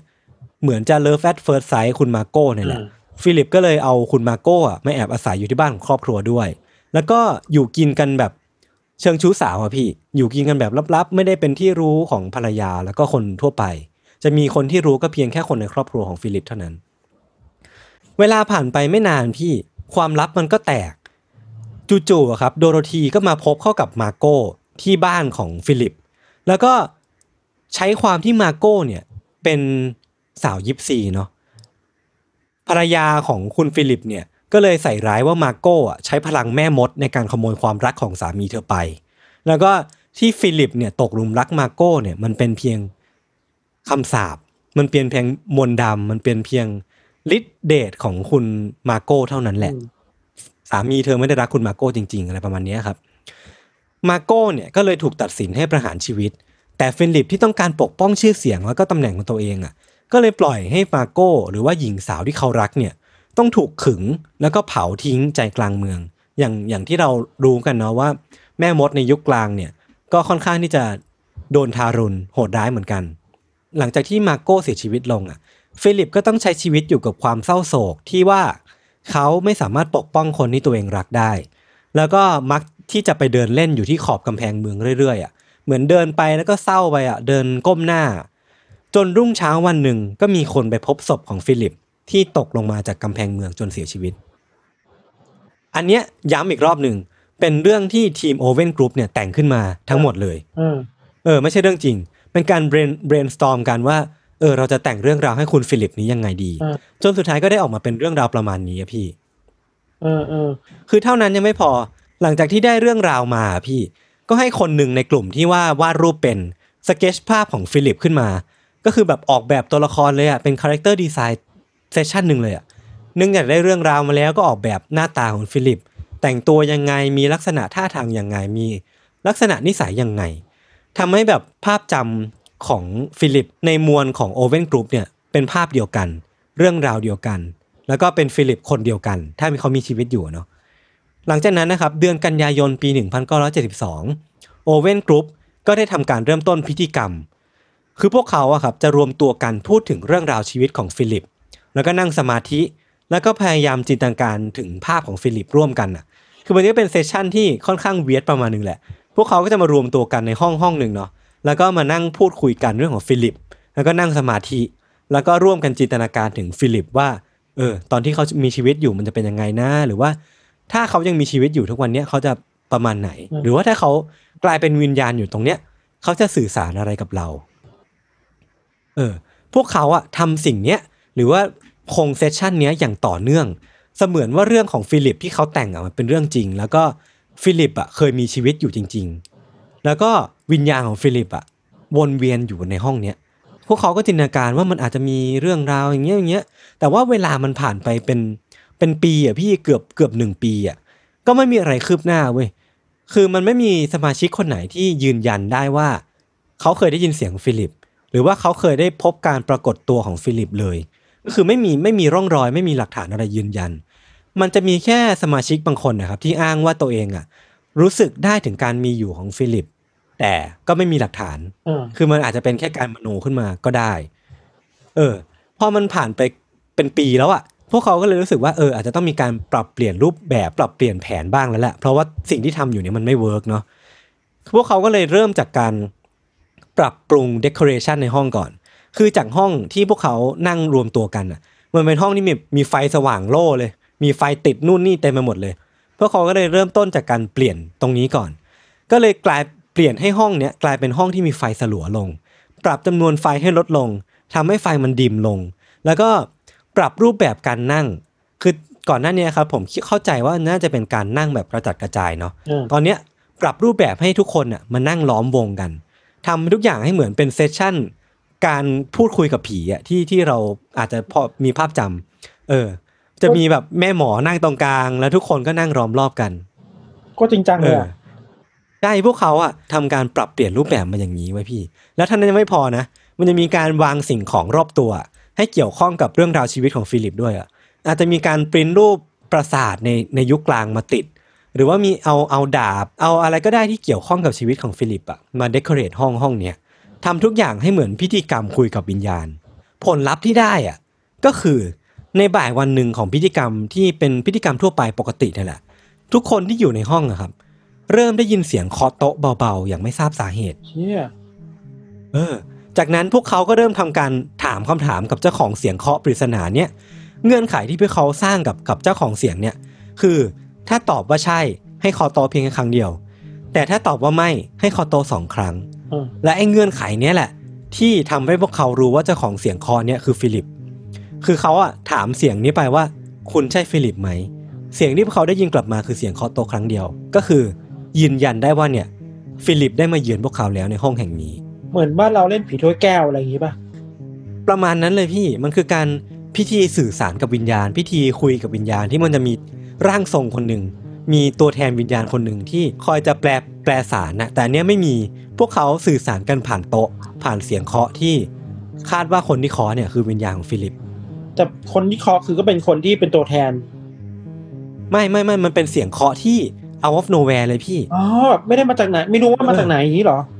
ใช่ไม่มีไม่มีที่มาอยู่ดีทุกคนก็ได้ยินเสียงเคาะนี้พร้อมกัน เออเออเออเออเออแล้วก็หลังจากที่ฟิลิปเนี่ย พวกเขาเชื่อว่าฟิลิปโผล่มาในห้องเนี่ย พวกเขาก็ได้พูดคุยกันอย่างออกรสออกชาติด้วยพี่ ถามถึงเรื่องราวกับชีวิตของฟิลิปมากขึ้น แล้วก็เจาะลึกเข้าไปในรายละเอียด ในช่วงที่ฟิลิปยังมีชีวิตอยู่ แล้วก็สิ่งที่ฟิลิปตอบกลับมา มันก็สะท้อน ให้พวกเขาทุกคนรู้จักฟิลิปมากขึ้น รู้รู้ว่าฟิลิปชอบอะไร รู้ว่าฟิลิปไม่ชอบอะไร แล้วก็เรื่องราวที่ฟิลิปเนี่ยค่อนข้างที่จะมีความเห็นมากกว่าปกติจังหวะเคาะของฟิลิปอะ มันก็ค่อนข้างที่จะรุนแรงขึ้นเว้ยพี่เออหรือว่าถ้าเรื่องไหนที่ฟิลิปไม่อยากตอบ เขาก็จะดึงเชิง มีลีลาท่าทางแบบว่า ทิ้งเวลาก่อนที่จะเคาะตอบอ๋อะอหรือว่าเรื่องไหนที่ฟิลิปค่อนข้างที่จะอินเป็นปกติอินมากกว่าปกติเออก็จะรีบเคาะ แล้วก็เสียงเคาะนั้นก็จะดังกว่าปกติ ถ้าเป็นผีจริงอะครีเอทีฟมาก เออ ใช่มากไปกว่านั้นพี่นอกจากการสื่อสารทั่วไปแล้ว หรือว่าการตอบ yes or no แล้วอะฟิลิปอะ ยังสามารถทำให้โต๊ะที่พวกเขานั่งล้อมรอบกันเนี่ยเคลื่อนที่ไปรอบห้องได้ด้วยเว้ยจากคำบอกเล่าของผู้ร่วมประชุมอะบางทีโต๊ะเนี่ยก็ยืนด้วยขาข้างเดียวได้เชี่ยเออเรียกได้ว่าฟิลิปเนี่ยมีพลังมีมวลสารพลังงานบางอย่าง ที่สามารถทำให้ไอ้โต๊ะนี่มันเคลื่อนไปรอบห้องได้ หรือว่าแม้กระทั่ง ยกโต๊ะนี้ให้ให้ยืนได้ด้วยขาข้างเดียวได้เออคือจากเดิมที่ฟิลิปเป็นแค่เรื่องเล่าอะ ตอนนี้ฟิลิปมีพลังแล้วอะ เออ แล้วก็มันมันมากไปกว่านั้นอีกพี่ ถ้าสมาชิกอะบอกให้ฟิลิปหรี่ไฟลงอะไฟในห้องมันก็จะเบาลงอ่าถ้าคนในห้องบอกให้ไฟติดขึ้นมาอีกครั้ง ไฟมันก็จะติดขึ้นมาตามปกติ เออมันเริ่ม beyond ไปถึงขนาดที่ว่า สมาชิกทุกคนน่ะ จะสัมผัสได้ถึงพลังงานการมีอยู่ของฟิลิปได้ บางครั้งอะฟิลิปก็จะมาในรูปแบบของกระแสไฟฟ้ากระแสกระแสไฟฟ้าสถิตอะ ที่ทุกคนในห้องอะจะสัมผัสได้พร้อมกัน มันจะเหมือนเป็นไฟฟ้าช็อตเบาๆ ที่ทุกคนอะยืนยันว่าได้รับสัมผัสนี้ หรือแม้กระทั่งเวลาฟิลิปมาถึงในห้องเนี้ยพวกเขาทุกคนก็จะได้ลมพัดเย็นๆที่ลอยผ่านหัวเข้าไปอืมหรือว่าอาจมาเป็น vision อาจจะเป็นแบบว่ากลุ่มละอองจางๆ ที่มันลอยอยู่บนโต๊ะตรงตรงกลางห้องอะพวกเขาก็ยืนยันว่าทั้งสามสิ่งเนี้ยมันมีเกิดขึ้นจริง ๆ และทั้งแปดคนก็ยืนยันว่า พวกเขาเชื่อว่ามีฟิลิปอยู่จริงอืมๆมันบางทีมันมี case case หนึ่งอะครับพี่ ที่มันมีสมาชิกคนหนึ่งที่มาสาย ไอ้โต๊ะตัวเนี้ยก็จะพุ่งเข้าไปหาคนที่เพิ่งเปิดประตูเข้ามา หรือว่าบางทีสมาชิกเหมือนไปถามอะไรที่ฟิลิปไม่พอใจอะไอ้โต๊ะตัวเนี้ยก็จะต้อนสมาชิกคนนั้นอะให้ไปจนมุม จนไม่สามารถออกมาได้อะเออ ดูเป็นผี poltergeist อะผีที่มีพลัง ใช่ มันมันเป็นเป็น poltergeist จริง ๆอะที่มีคนเห็นจริง ๆอะ และเท่านั้นไม่พอครับ จุด peak ของเรื่องเนี้ยมันอยู่ที่ว่า ด้วยความที่ผลลัพธ์มันเริ่มประจักษ์ชัดขึ้นเรื่อยๆเนาะ Owen Group อะก็เลยตัดสินใจเปิดให้มีผู้เข้าชมแบบสดๆ แล้วก็มีการบันทึก footage เนี้ยเพื่อไปทำสารคดีด้วยเหรอเออ ในในไลฟ์สดครั้งเนี้ย มันมีผู้ชมเข้าชมประมาณห้าสิบคน แล้วก็ทั้งห้าสิบคนนั้นอะก็นั่งอยู่บนอัฒจันทร์นั่งอยู่บนที่นั่ง แล้วก็มองลงมายังเบื้องล่างที่กลุ่ม Owen Group เนี้ย กำลังทำการทดลองแบบสดๆ ให้พวกเขาดูอยู่อะแล้ววันนั้นน่ะ โดยปกติแล้วพี่ทัน วิญญาณน่ะ มักจะไม่ปรากฏตัว ถ้ามีคนอยู่เออเยอะอะใช่ใช่เออ แต่ปรากฏว่าวันนั้นน่ะ ฟิลิปได้สำแดงฤทธิ์จริงๆเว้ยพี่ เออ คือคนห้าสิบคนนั้นน่ะ ยืนยันว่าได้ยินเสียงเคาะโต๊ะจริง ๆ และคือเสียงเคาะโต๊ะนั้นน่ะ แทบจะ basic ไปเลยเว้ยเพราะว่าหลังจากที่ได้ยินเสียงเคาะโต๊ะนั้นน่ะ ไฟในรอบห้องส่งอะมันก็ติดติดดับดับๆแล้วก็มีเสียงประหลาดเกิดขึ้นรอบๆห้อง peak สุดก็คือฟิลิปอะทำให้โต๊ะกลางห้องส่งนั้นอะ มันลอยขึ้นมาจากพื้นครึ่งนิ้วอะอย่างไม่ทราบสาเหตุอะโคตรเผาโอ้โหไอ้ฟิลิปมึงโหดไปปะเออ แล้วก็ทุกคนในนั้นนะครับ เห็นเหมือนกันหมด แล้วก็มีการบันทึก footage ไว้ เพื่อเอาไปทำสารคดี เดี๋ยวผมจะแปะ footage ไว้ให้ครับคือต้องบอกก่อนว่า footage ที่ผมจะแปะในคอมเมนต์เนี่ย มันจะเป็น footage ที่ เป็นการรีเมคเนาะมันจะมีการ footage จริง ๆ แหละ แต่ว่ามีคนเอา footage ที่โต๊ะลอยได้เนี่ยไปรีเมคเป็นอีกเวอร์ชันหนึ่งแต่มันจะจะ based on true story คือผลลัพธ์ของการทดลองเนี้ยพี่มันถือว่าเป็นที่น่าพอใจแล้วก็ไปไปไกลกว่าที่พวกเขาคาดอย่างมากเลยนะคือพี่ทันว่ามันไปไกลไหมอะไม่ไม่ธรรมดาคือไปไกลชิบหายอะคือถึงแม้ว่าคือมามันมาไกลขนาดเนี้ย แต่ว่าจุดมุ่งหมายของเขามันก็ยังไม่ได้บรรลุ เต็มที่เนาะเพราะว่าพวกเขาอะตั้ง goal ไว้ว่าฟิลิปอะจะต้องมาปรากฏตัวต่อหน้าเขาเป็นเป็นเป็นเป็นชิ้นเป็นอันอะเป็นตัวเป็นตนน่ะ แต่ว่าพวกเขาก็ยังไม่เคยมีประวัติการพบเห็นฟิลิป เป็นๆเลยสักทีเออ แต่ว่าการทดลองมันก็จบไปเพียงเท่านี้แหละ เพราะว่ามันคงไม่กล้ามีใครทำไปมากกว่าเนี้มันมันเริ่มแบบน่ากลัวขึ้นเรื่อยๆอะเดี๋ยวผมจะไปถึงข้อสรุปนะพี่ แต่ว่าผมจะบอกก่อนว่า หลังจากการทดลองฟิลิป experiment เนี้ย มันมีการทดลองรูปแบบเนี้ยเกิดขึ้นอีก อีกประมาณ2อสามการทดลอง คือเกิดขึ้นที่โทรโตรอนโตที่เดียวกันเนี่ยแหละ แล้วก็เกิดขึ้นในภายใต้การวิจัยของ TSPR เหมือนกันนี่แหละ แต่ว่ามันเป็นการทดลองโดยกลุ่มคนใหม่ แล้วก็การสร้างตัวละครใหม่ขึ้นมาอืมคือการการทดลองใหม่ครั้งเนี้ยมันใช้ระยะเวลาเพียง 5 อาทิตย์เท่านั้นเอง กลุ่มคนใหม่ กลุ่มนักวิจัยกลุ่มใหม่เนี่ยก็สามารถติดต่อกับลิลิตคือลิลิตเนี่ย เป็นตัวละครที่พวกเขาสร้างขึ้นมาใหม่ คือลิลิตเป็นสายลับสาวลูกครึ่งฝรั่งเศส แคนาดาเนี่ยมีลูกครึ่งด้วยนะใช่ต้องเป็นลูกครึ่งด้วยนะ ใช้เวลาเพียง5อาทิตย์อะพวกเขาก็ยืนยันได้ว่าเขาสามารถติดต่อกับลิลิตได้จริง ๆ ต่อจากนั้นก็จะมีอย่างเช่นเซบาสเตียนที่ว่าเป็นนักเล่นแร่แปรธาตุในยุคกลาง แล้วก็มีแอ็กเซลหนุ่มผู้มาจากอนาคต ซึ่งตัวละครเหล่าเนี้ยก็จะเป็นตัวละครที่ เป็นหนึ่งในการทดลองของ TSPR เรื่องเรื่องการสร้างผีการสร้างภูตผีขึ้นมาจากจินตนาการล้วนๆอะเออมันเป็นไปได้แค่ไหน เออ แล้วแล้วมันเป็นไปได้ไหมนะมันมันสามารถอธิบายได้ในทางวิทยาศาสตร์ขนาดนั้นเลยเหรอ คือมันก็มีการออกมาโต้แย้งพี่ว่าไอการทดลองเนี้ยมันอาจจะเรียกได้ว่าการทดลองได้ไม่เต็มปากอะเออเพราะว่ามันไม่มีการกำหนดตัวแปรที่ชัดเจน ไม่มีการกำหนดระยะวัดผลที่แน่นอนขนาดนั้น มันก็เลยเป็นการทดลองที่ในในมุมมองของนักวิทยาศาสตร์หรือว่านักวิจัยเองอะเป็นการทดลองที่ไม่ค่อย effective อะหรือว่าเอามาใช้มาเอามาใช้ยืนยันอะไรแทบจะไม่ได้เลย แต่ในมุมมองของพวกเราอะ ในมุมมองของเออเออเออนักนักชื่นชอบเรื่องลี้ลับเนี่ย ก็จะรู้สึกว่าเอออะไรอะไรอย่างเงี้ยมันมันเอ้ยมันมันอาจจะมีจริงก็ได้นะ มันจะมีวิญญาณที่เกิดขึ้นมาจากเรื่องเรื่องเล่าเรื่องแต่งจริง ๆ ก็ได้ เออ อะไรประมาณนั้นคือเราไม่รู้ปลายทางหรอกว่า ฟิลิปหรือว่าคุณต่างๆ เนี่ย มันมีอยู่จริงหรือเปล่า หรือมันเกิดผลจริงๆหรือเปล่าอะแต่สำหรับอือฮึเราเราคิดว่าเรื่องสำคัญคือ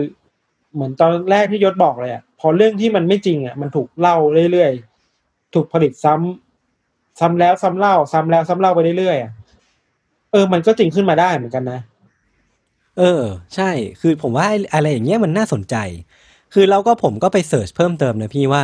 ไอ้เรื่องเนี้ย มันจริงหรือเปล่าอย่างที่พี่ทันสงสัยเลเอยอแล้วก็ตัวผมเองก็สงสัยด้วยว่ามันเฮ้ยมันมันจริงเหรอวะคือก็ไปดูมาว่ามันก็มีแทบจะส่วนใหญ่เลยแหละ ที่จะออกมาบอกว่าไอ้การทดลองครั้งเนี้ยมันเป็นโฮกส์มันเป็นเออเรื่องที่ลวงหลอก แต่ว่ามันก็จะออกมาพูดได้ไม่เต็มปาก เพราะว่ามันก็ไม่ได้มีการเปิดเผยที่ชัดเจนขนาดนั้นนะครับครับมันก็ไม่มีไม่ได้มีหลักฐานว่าพวกเขาใช้ trick บางอย่างในการยกโต๊ะขึ้นมา มันเป็นเพียงแค่ จากในสายตาของวิทยาศาสตร์อะจากในแว่นตาของวิทยาศาสตร์อะไอเหตุการณ์อย่างเงี้ยมันเกิดขึ้นไม่ได้จริงอืมพวกเขาเลยปักใจเชื่อไปก่อนว่า น่าจะเป็นเรื่องลวงหลอกเออแล้วก็จากจากบันทึกการพูดคุยของกลุ่ม o อเว่นกรุ๊ปเนี่ยครับก็ทำให้พบว่าเรื่องราวที่พวกเขาพูดกันทั้งหมดเลยอะ่ะหรือว่า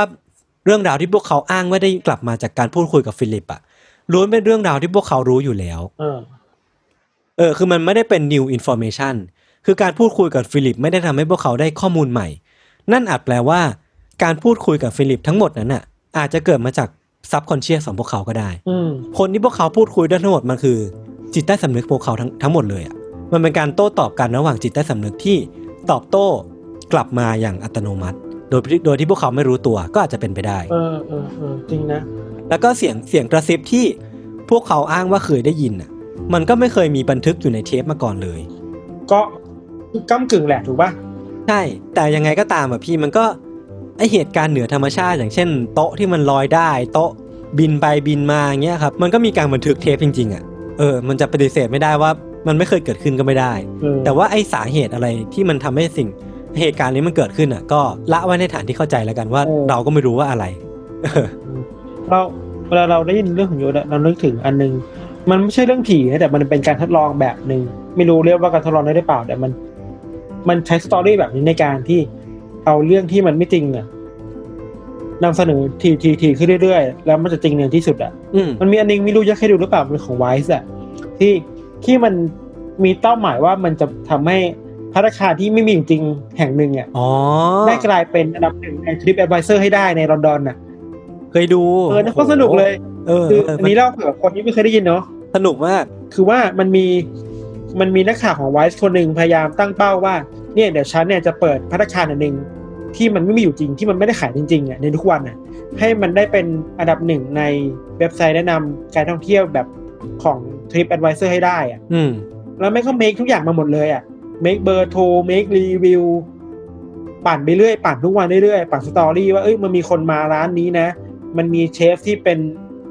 เซเลบนะที่แบบมาเยี่ยมร้านนี้นะ คือมันปั่นนี้อยู่ทุกวันอะอืมไม่รู้ว่านานเท่าไหร่อะจนสุดท้ายแล้วไอ้ร้านเนี่ย ที่ชื่อว่า The Shade มั้งนะ T H E S H E D นะครับ จน The Shed เนี่ยกลายเป็นเบอร์หนึ่งใน Trip Advisor จริง ๆ อะ แล้วมีคนโทรมาเออขอกินข้าวที่นี่จริง ๆ อะ แล้วสุดท้ายคือ คือเรียกได้ว่าแบบโอ้โห แล้วสุดท้ายมึงประสบความสำเร็จในการหลอกลวงคนมาก เออ แล้ว แล้วในวันที่มันมีคนโทรมาเพื่อขอกินที่ร้านนี้จริงๆเนี่ย ไอเชฟเนี่ยแม่งก็เลวร้ายมากเลยนะเว้ยคือ สมมติเราสั่งสเต็กอะมันจะแบบสเต็กที่แบบซูเปอร์มาร์เก็ตอะมามาปรุงใหม่ให้กินอะโคตรเยี่ยมเออเออแต่ว่าคนคนเออกินเนี่ยเออมันซึมซับ story นี้ไปแล้วเอ้ยนี่คือสเต็กชั้นดีนะ เบอร์เบอร์แบบอือฮึใหญ่มากนะ เอ้ยอร่อยชอบ แต่ไม่รู้ว่าเบื้องหลังมันคือสเต็กจากซูเปอร์มาร์เก็ตอะเราคิดว่าไอเออเรื่องเล่าแบบเนี้ย เรื่องเล่าบางแบบถ้ามันถูกผลิตซ้ำเรื่อยๆ แล้วถูก ถูกอือฮึปั่นให้มันจริงอะถูก ถูกเขาถูกคนที่มีอิทธิพลมาคอยบอกว่ามันจริงจริงๆเรื่อยๆอะสุดท้ายแล้วมันก็จริงขึ้นได้ว่ะอืมซึ่งก็น่ากลัวเหมือนกันนะหมายถึงว่าเราอยู่ในโลกที่มันแบบยุค post truth อะเราไม่รู้ว่าอะไรจริงไม่จริงอีกแล้วอะเออเออเออเราไม่รู้ว่าความจริงที่เราคิดว่าเป็นความจริงอะมันมันมันถูกสร้างขึ้นมาจากอะไรเออเนาะและเราก็ไม่รู้ว่า เมื่อไหร่ที่เรื่องแต่งจะกลายเป็นเรื่องจริง ไม่มีอินสตรักชั่นไม่มีหนังสือคู่มือที่จะบอกเรื่องเนี้ยเออเออมันก็น่ากลัวประมาณครับนึงเดี๋ยวเดี๋ยวกลับมาที่เรื่องของฟิลิป experiment อีกรอบหนึ่งแล้วกันพี่ คือเขาเขาบอกกันว่าจุดจบของไอ้ฟิลิป experiment เนี้ยมันจบด้วยไม่ใช่ความยินยอมสักเท่าไหร่อะครับอืมมันเกิดขึ้นมาในวันหนึ่งที่ว่าในในขณะที่สมาชิกเนี่ยกำลังพูดคุยกับฟิลิปอยู่ดีๆเนาะจู่ๆสมาชิกคนหนึ่งก็ตอบโต้ฟิลิปกลับไปอย่างดังว่า พวกเราสร้างนายขึ้นมานายรู้ไหมเออ คือเหมือนฟิลิปเนี่ย ตอบอะไรก็ตามที่พวกเขารู้สึกว่าไม่พอใจ ไม่ได้ตอบสิ่งที่พวกเขาอยากได้ยิน ก็เลยมีสมาชิกคนหนึ่งที่พูดโต้ตอบกลับไปว่า เออ พวกเราสร้างนายขึ้นมานะนายรู้ใช่ไหม หลังจากนั้นนะครับ ทุกการสื่อสารกับฟิลิปก็หยุดลง ไม่เคยมีใครได้ยินเสียงเคาะโต๊ะจากฟิลิปอีกเลย หรือว่าไอ้พฤติกรรมแปลกๆ การเคลื่อนย้ายโต๊ะของฟิลิปก็ไม่เคยเกิดขึ้นอีกอีกต่อไปเออมันเหมือนว่า พอพวกเขาปฏิเสธว่าฟิลิปไม่มีจริงอะครับ มันก็ กลายเป็นไม่มีจริงขึ้นมาทันทีเอเลยอพอพอคนเออที่มีฐานะเป็นผู้เล่า อะ ไม่เชื่อในเรื่องนี้แล้ว อะ พลังของเรื่องเล่ามันก็ลดลงไปเหมือนกันนะใช่ มันคืออย่างนั้นเลย มันมันคือไอ้นี่แหละ สุดท้ายแล้วมันอาจจะเป็นเรื่องราวที่เกิดขึ้น ภายในหัวของคนอย่างพวกเราเนี่ยแหละ พอสมองเรามันตัดสินไปแล้วว่าเรื่องนี้ไม่มีจริงอืมมันก็กลายเป็นเรื่องที่ไม่จริงขึ้นมาทันที หรือว่าในทางกลับกันพอเราไปตัดสินว่าเรื่องที่มันไม่จริงมันจริงอะมันก็จริงขึ้นได้ในสักวันหนึ่งอะใช่ใช่ใช่ก่อนที่จะจากกันไปผมมีอีกทฤษฎีหนึ่งที่พี่ทันน่าจะชอบครับเรื่องของ Philip Experiment นี่แหละ คือทฤษฎีเนี้ยบอกว่ากลุ่มกลุ่มคนโอเว่นเนี่ยหรือว่าโอเว่นกรุ๊ปเนี่ยอาจจะติดต่อกับวิญญาณจริง ๆ ก็ได้เออแต่วิญญาณที่พวกเขาติดต่ออะไม่ใช่วิญญาณของฟิลิปเว้ยเออมันเป็นวิญญาณเร่ร่อน วิญญาณขี้เล่นที่ ฉวยโอกาสปลอมตัวเป็นฟิลิป แล้วก็ก่อให้เกิดเรื่องราวเหนือธรรมชาติเหล่านี้ขึ้นเอ้ยก็ก็ make sense ป่าวะเออ make sense ลอยสมลอย เออมันมันถือโอกาสที่ว่านักวิจัยเหล่านี้คิดว่ากูอะเป็นฟิลิป ก็เลยถือว่าตัวเองเป็นฟิลิปไปเลย เออ มันมีทฤษฎีอย่างนี้ด้วยอันนี้คือผีซ้อนผีอะใช่เป็นผีซ้อนผี ครับ โอเค วันนี้วันนี้ก็มีประมาณนี้ครับ ครับผมโอเคครับ เรื่องที่ผมและก็พี่ทันเตรียมมาวันนี้ก็ขอจบไว้เพียงเท่านี้ ฝากติดตาม Untitled Case ต่อใน episode ต่อๆไปได้ทุกช่องทางของ Salmon Podcast เช่นเคยครับผม วันนี้ผมและพี่ทันก็ลาไปก่อน สวัสดีครับ สวัสดีครับ